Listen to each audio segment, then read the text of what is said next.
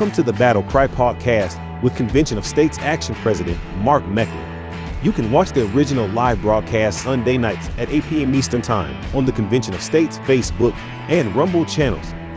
Hey everyone, Mark Meckler here, and I'm the host of the Battle Cry. It is Sunday night, and that means it's time for the Battle Cry. So I'm back with you. I don't know if you can see, but I think both the dogs are in residence. We got Winston over there, and we got Levi over there. They're on their matching beds. Uh, for those of you who don't know me, uh, I love my Great Danes, and those are my Great Danes in the background. So Levi's kind of the old dude. He's been around a long time. He's 10 and a half years old. Winston's the young buck in the house. Uh, he's just about two. He shares a birthday with me, which is March 10th. So I'll actually remember his birthday. Does it matter if you remember your dog's birthday? Like, are you a bad person? I can never remember my dog's birthday. I love my dogs, but I don't remember their birthdays. They're spoiled every day of the year. Anyway, let's get into it. Enough of the dogs, and we'll get into some politics here. First, this week, I want to give you your sort of action item for the battle cry for the week, and that is to spread hope. You are going to hear a lot this year. We talked about this last week about how dismal everything is, about how apocalyptic things are, about how nothing is going to be the same after 2024 if we don't win this election.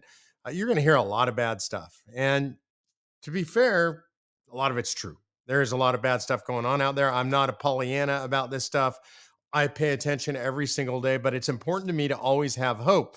You know, people can survive without water for a while, without food for a while. No hope, no life. Literally, no hope, you go down. And so you need to have hope. And so, one of the things that you can do as a great patriot, and this is literally helpful to the cause of patriots all across the country, is you can spread hope. So, one of the things we're going to focus on this year is not just all the bad stuff that's going on, because you get that from everybody. And by from everybody, I don't just mean people that you don't like, but I mean people on our side, people who I love, you get bad stuff. They tell you because this is their job about the bad news going on in Congress, maybe in uh, foreign relations, maybe in our economy, maybe at the border. And we talk about some of that stuff too. It's important stuff, but it's also important to let you know it's not all bad. And there's lots of good stuff going on all across the country. There's lots of good news going on all the time. And I don't mean, you know, like syrupy sweet stories. I mean, actual solid good news. So I'm going to start with this one. And this comes to us from a guy by the name of Ruy Teixeira. It's spelled R U Y, his first name, Teixeira, T E X E I R A. He's got a Substack. Uh, Ruy has been known for a long time as a liberal political scientist, but and don't don't chastise me yet. Don't get all over me. He's an honest liberal. He calls it like he sees it. He does really deep research he was one of the guys that I think coined the term demographics as destiny. He thought with the growing minority demographic in the United States of America that we were going to see Democrat dominance permanently. He no longer believes that. He's now personally debunked his own theory about that. Uh, he had to move over to American Enterprise Institute because on the left, once he abandoned that theory, they started attacking him. He realized that they're trying to silence him. So he's now at a place which AEI would describe as very libertarian, where he can actually speak his mind freely. He's got conservative colleagues there, libertarian colleagues, uh, and he is definitely still of the left. He's just honest on the left. And he has a story right now out called The Progressive Youth Chimera. And, and what he means by that is, and I, I'm going to do a little bit of reading here. I don't normally do this with you guys, but I want you to understand some of these really exciting statistics. What he means is that young people are not as progressive as the left would like you to believe, or maybe they're just mistaken. They're just kind of fantasizing. And so I, I want to kind of run through some of these stats because I think they're going to blow your mind just like they blew my mind. Data from the split ticket and analytics site based on average of December crosstab data shows Biden carrying 18 to 29 year olds by 11 points. You know, that sounds like a lot. He's got an 11 point advantage, greater than 10%, but that's a 12 point pro Trump shift from 2020. I want you to think about that. In four years, not even four years yet, a 12 point shift away from Biden to Trump. That's pretty incredible. Also, pollster John Della Volpe conducted a number of mostly, uh, collected a number of mostly December 18 to 29 year old crosstabs on his site. And they show a six advantage point for Biden for voters under 30. That's a 17 point shift for Trump relative to what he saw in 2020. So, what is going on? It's really hard to know. And this is where Teixeira, I think, as a political scientist, excels. He dug in and he looked at things that are affecting their votes. So you've got all these like far left liberals, what we would call the hardcore progressives, pouring money in to things that they believe that young people like, but they're wrong. So if you look at the actual numbers, the oh, for example, the overwhelming majority, 65% of 18 to 29 year old voters identify themselves as moderate to conservative. Boom, right? Does that blow your mind? I'm going to repeat that. The overwhelming majority, 65% of 18 to 29 year old voters identify themselves as moderate to conservative. I, I, mean, that is actually extraordinary. I would have never guessed that. Now, the level of self-declared liberalism is in, is higher than among other age groups, but it's not even close to the majority sentiment. I mean, it's absolutely incredible. Now, if given a list of political labels that they can choose from, they can select as many as they wit as they want. Only 22% identify as progressive. That should blow your mind. 78% do not. Now, it's a little bit higher than among older age groups. So, in other words, this youngest cohort, a little bit more progressive, but it is barely higher than identifying with the label Republican. On immigration, 49% of under 30 voters consider Biden more liberal than they are on the issue. 29% think he's more conser- conservative. Think about it. under 30, young people, not like me with gray in the beard, 49% of them say Biden's more liberal than them. 46% consider more liberal on the border. 44% consider more liberal on asylum seekers. I mean, these are incredible numbers. More of these voters think that the U.S. should take in fewer rather than more refugee asylums and asylum seekers, and more think the U.S. should be stricter rather than looser in granting refugee or asylum status. More under 30 voters prefer an approach that would increase border enforcement and make asylum and refugee policy stricter to one that would increase legal pathways to immigrate to the United States. I mean, this is absolutely incredible. Consistent with that, 24 uh, by a 24% margin, this age cohort, 18 to 30, say that they would like a bipartisan deal that pairs immediate aid to Ukraine and Israel with border security and stricter asylum standards.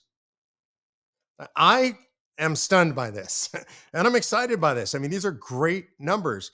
Let's switch to a different issue. How about on the craziness of gender ideology and the transgender issue? 48% of these voters. Now, remember, these are basically Gen Z voters we're talking about, the youngest voters. They consider Biden more liberal than they are on these issues. And by 10 points, 10 point differential, voters under 30 oppose the idea that transgender individuals should be allowed to play on sports teams that do not match their birth gender by 10 points. Right. So when you think about, oh, we've lost the young people, I hear this all the time. We have not lost the young people. And in fact, it appears they're coming our way. On crime, 40% of 18 to 29 year old voters think Biden's more liberal than they are on the issue. And by 12 points, they think criminals aren't punished harshly enough. Yahoo, I agree with that. They don't think they're punished too harshly, not harshly enough. These are kids that think this way.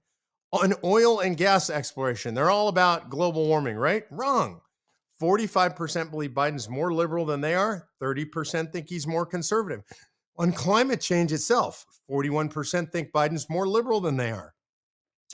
43 to 40%, relatively even split, but in our favor, under 30 voters say they support the U.S. increasing domestic fossil fuel production.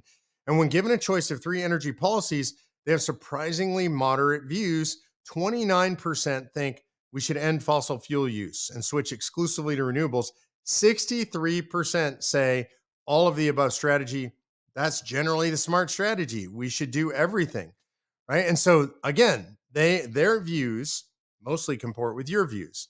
I, I mean, I think this is really interesting. On on a here's another study that backs this up on energy. Uh, in a 6,000 person survey by AEI Survey Center on American Life, respondents were asked about their preferences for the country's energy supply. By 64 to 36, the voters 18 to 44 favored using a mix of energy sources, including oil, coal, and natural gas, along with renewables. I mean, that was versus phase out the use of oil, coal, and natural gas completely, relying instead on renewable energy sources such as wind and solar. So basically, what it looks like is these younger people, they're pretty moderate. They're not radicals on this stuff. And again, I'm telling you this because this is good news. And there's lots of bad news, but you should also know that there, there is good news out there. Uh, here's another one. Uh, in a 3,000 voter survey conducted by YouGov for the Liberal Patriot, that's Ruy Teixeira's site, uh, it said uh, they offered the following choices. We need a rapid green transition and the use of fossil fuels. We need an all of the above strategy. We need to stop the push to replace domestic oil and gas production. Uh, among the same age group, 18 to 44, progressive preferred first position, which is ending the use of fossil fuels and rapidly adopting renewables. It's a minoritarian one. It was just 36%. And the most popular, all of the above. I'm telling you that there are multiple studies on the same thing. So it's not just one poll. I mean, what we're seeing is that it's different than what the media is telling you. And what we're seeing, and and this is amazing for Ruy Teixeira to keep saying this. He says right here, demographics are not destiny. Can't be repeated enough. The demographics or destiny thesis seems to attract Democrats like moths to a flame, uh, but it's not true. It, it is absolutely untrue. He said, We've been here before the rise of non white voters. Here's how the argument's being repurposed. If voter groups favorable to Democrats, racial minorities, or now younger generations are growing, while unfavorable groups, whites, and now older generations are declining, that's good news for Democrats. This is called a mix effect, a change in electoral margins attributable to the changing mix of voters. And that's what people think about when they normally think about demographics or our destiny what Teixeira is showing is, yeah, that's just not true. And so I think this is really important to summarize how it applies to generations. While the mixed effects of generational succession can indeed favor Democrats, these effects are fairly modest in any given election and can easily be overwhelmed by shifts in voter preference against the Democrats among older generations. So, no free demographic lunch is what he's saying. He's saying you actually have to persuade people with good policies. I think this is great news for you and me. So, the link is here. We're going to have it for you. I'm just asking you when I tell you good news, spread it around because it's good news. Okay, here's another good news story for me. I'm a Hertz renter. I travel a lot. Uh, I'll be traveling next week. I generally use Hertz where I can. It's the one that I have sort of the most points on. It's the easiest for me. I don't have to go to the counter. But one of the things that's been driving me crazy is they've been beefing up their fleet with electric vehicles. I'll never use one. And while there's some philosophical basis to that, it's also just practical. Like, I don't want to have to wait to charge a car. If I need fuel and I'm out on the road, I want to be able to just get my car fueled up and be on my way. I don't want to have to try to find a charging station. So, right now, CNN reports yes, CNN, so maybe you can't trust it. Hertz is selling one third of its electric cars to buy gas cars instead. The reasons that they're citing, is they're citing higher maintenance costs, lower residual value costs. All of that is true. But I will tell you from my experiences that when I go to these lots at these big airports, the Teslas are sitting there. The other electric cars are just sitting there because everybody has the same problem as me and they don't want to rent them. So, good news for those of you who don't think the government should be forcing or companies should be forcing us to buy electric cars. Uh, Hertz is dumping a big chunk of their fleet. I think more is coming, I'm going to predict. All right, number three in the good news category. Uh, this is really interesting. Polling, by the way, it's just a snapshot. So don't rely on it. Polls can be manipulated. And honestly, because they're just a snapshot, what's true today might not be true tomorrow. But here's what's true today Republicans have a nine point lead on the generic ballot. Nine points. This, according to Rasmussen's reports, uh, they are nine points up right now, 10 months out from the election. Republicans are awesome at blowing stuff like this. So it's true right now. By the way, in 2022, which was supposed to be the red wave, the Republicans had a seven point lead on the generic ballot. So it doesn't always translate into electoral victory. But if you have to choose where you want to be, you want to be nine points up or nine points down, probably want to be nine points up right now. That's the time to double down efforts. Uh, if you're looking to elect conservative candidates, uh, go with the momentum and get in the fight right now for your favorite candidate. Number four, and again, another piece of great news. Uh, this goes with our other immigration stuff today, where I was giving you some immigration polling among young people. So we have right now uh, Hispanics saying that immigration is their top concern. This is really bad news for some politicians who love open borders, pretend immigration isn't a problem. Uh, this is from Hot Air. Uh, the headline is Immigration is now a top priority for Hispanics. Unbelievable. The story is from yesterday. Uh, I think this is going to make obviously Democrats very unha- unhappy. Here's kind of the summary Hispanics are the most likely racial group to rank immigration as their most pressing matter. That's according to the Associated Press. uh, NORC Center for Public Affairs and Research. And this is really incredible. 43% of Hispanic adults identify immigration as the number one priority for the government to address. Number one. And that's way higher than any other category of respondents 36% of whites, 29% of Asians, and 19% of black respondents. So, moreover, 35% overall of the American adult population name immigration as a main issue. Uh, and that is an absolutely extraordinary number. So, immigration is at the top of the list. Uh, there's a huge fight between Texas and the federal government on immigration right now. So that means that those of us who believe we need to close the border, get tough on immigration, uh, Hispanics are with us and the American public is with us. That's good news for people who think like us, people who think like me. We got to close that border. There's all kinds of hideous problems tied to that. And and by the way, the, this polling among Hispanics, it's been increasing over the course of the Biden administration. I think that's important. This is not just a snapshot, it's a trend. The same poll last year showed the percentage of Hispanics who considered this top priority was 27%. So now 47% is closing in on the halfway point of that demographic. And by the way, Democrats absolutely have to have this uh, because if they don't have Hispanics, they lose the election. Uh, this is really interesting. If you wonder uh, if they are thinking, well, it's a top priority because we want more immigration, a separate poll in December found only 3% of that voting bloc want amnesty for illegals. So this tells us very clearly that what the Biden administration is doing on the border, it affects everybody. And it is absolutely affecting Hispanics. Uh, and they are trending away from Democrats because of this. So that's good news, obviously, for Republicans. That's a top priority for Hispanics. All right. Uh, here's another one. I mean, I think this is actually good news. I really like it, uh, which is Chris Christie has dropped out of the presidential primary on the Republican side. Now, when Chris Christie drops, there's a titanic earthquake or tidal wave that takes place at that moment. Chris Christie's out, uh, and it's actually it's not surprising because he has basically nobody looking to vote for him. Going into New Hampshire, I think this has an actual effect. So in our who's hot and who's not, Chris Christie obviously not hot. Who is made hot by that? Now it looks like it's very possible Nikki Haley is pulling within striking distance in New Hampshire of Donald Trump. I don't think that means she's in striking distance overall nationally, but she is pulling within striking distance. Well, you had Christie pulling 12 points there. I think some of those are going to Nikki Haley. I don't know how many. I don't know exactly what percentage. I don't know if it's enough to push her over the line, but it's definitely a boost to her. It's not a boost to Ron DeSantis because Ron DeSantis is running in the Trump lane, but it is a boost to Nikki Haley. So I would say in the who's hot, who's not, Donald Trump remains in the top spot. He obviously is the hot candidate uh, going into the Republican primaries as they get started. But in New Hampshire, I would say right now it's uh, Nikki Haley is also got a little bit of hot going on, a little bit more heat to her campaign. Chris Christie, he's ice cold and he is out.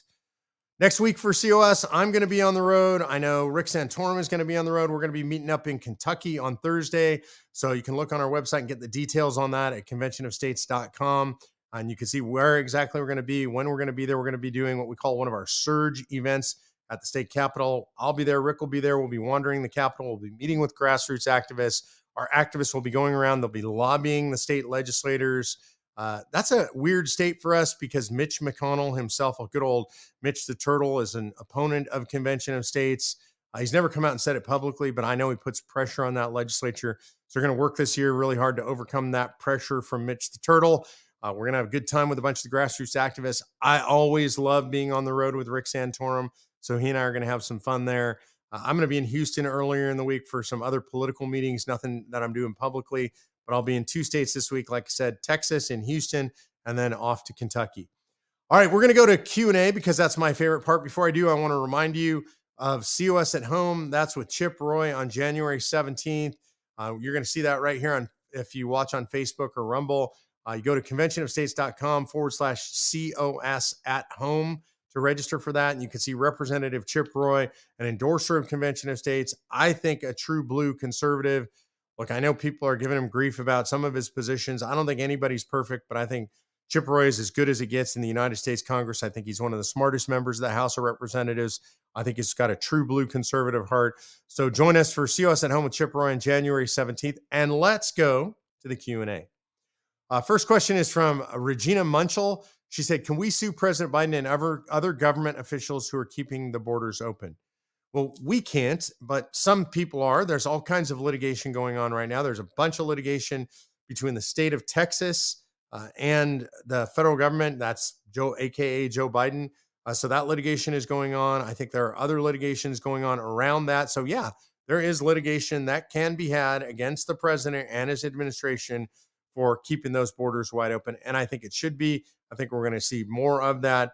Uh, America First Legal has been involved in some of that stuff. Check it out. Full disclosure my son works at America First Legal, run by Stephen Miller. I'm a big supporter of that organization. Uh, Mary Ellen Probonsky asks, What's happening with the TV show? Mary Ellen, here's what's happening. I will be in Nashville uh, the 23rd and 24th for meetings around that. And we're just looking to place it right now. We've got three episodes that are complete and ready to go. Those are our pilot episodes. Uh, that's called, for those of you who aren't familiar with it, it's called the Mr. America Show. The premise of the show is no, no, I'm not calling myself Mr. America. It's that we're going out across country and we are seeking Mr. and Mrs. and Miss America, regular folks like you guys who are doing extraordinary things, uh, really making a huge difference, stories that otherwise people wouldn't know about. And I want them to see your stories because I want them to know there are good things happening, like I keep saying, and that you can be the impetus, you can be the leverage point for some of those good things. And so we've got some great stories to tell. We'll have a lot more to tell if we can get the show sold. That's what we're working on right now. The show is packaged up. There's what we call a sizzle reel. We're developing interest in the show from a bunch of platforms who might want to put it on their platform. So I'll keep you posted as that develops. Gary Schwarzenberger asks any update on the Texas sunset clause. Uh, if y'all aren't aware, Texas put a sunset clause in their COS resolution uh, years ago, and that sunset clause will expire in 2025. So, in next session, uh, which is the 2025 session, Texas is a biennial legislature every two years. Our activists will be working hard to remove that sunset clause or pass a new resolution I think we're going to get it done. I'm looking forward to it. I love this kind of a fight. Our Texas activists are awesome and they're geared up and ready for it. Uh, Paul Clausen asked, What's the catalyst for getting COS done in Iowa this year? Look, I think we're close. I, we came out of the committees last year. I just, I understand we have to go back through the committee in the House again this year. The catalyst is this. Uh, we've been working really hard in the off season. Rick Santorum, I would say, is the primary human catalyst. He's there. I think he's going to be there again in the coming week. Uh, so he's spending a lot of time in Des Moines, a lot of time in the state, traveling around and meeting with people and talking to legislators. This is what I would say. If you're in the Iowa legislature or if you're a citizen activist in Iowa, you ought to ask your legislature what they think Washington, D.C. is going to do to fix our problems. Because the real answer is no. Uh, and even if Donald Trump or Ron DeSantis or someone like them is elected, there's only so much a president can do. And a president can't really make permanent change other than putting people on the courts the next administration can swing it back, just like we saw with Joe Biden. So if we want permanent change, if we want to save the United States of America, convention of states is the way to do it. That, and I would say a lot of prayer. I'll be praying for you guys. Don't forget to watch Chip Roy at COS at home on the 17th. And again, you can register for COS at home to watch Chip Roy on the 17th at conventionofstates.com forward slash COS at home. And I'll close with this, which is make sure that you sign up for Convention of States. Go to conventionofstates.com sign the petition. That'll let your state legislator know that you're in support. By the way, that's important even in the 19 states where we've already passed, because that's how we make sure it doesn't get rescinded. That's how we make sure we keep legislators involved. And then go to the Take Action tab and get involved because you sitting on the bench and watching, yeah, we don't we don't really take bench warmers here at Convention States. We want everybody to get a chance to be in the game. You can be in the game whether you like technology, public speaking, uh, whether you like being online and social media, whether you're a writer, whatever you like to do. We could take those talents, can help you engage in politics in a productive way. Until next week, I'm Mark Meckler signing off for the Battle Cry. God bless you guys, and we'll see you again on Sunday. This has been the podcast version of the Battle Cry with Mark Meckler. Visit conventionofstates.com slash pod to learn more. Thank you for listening.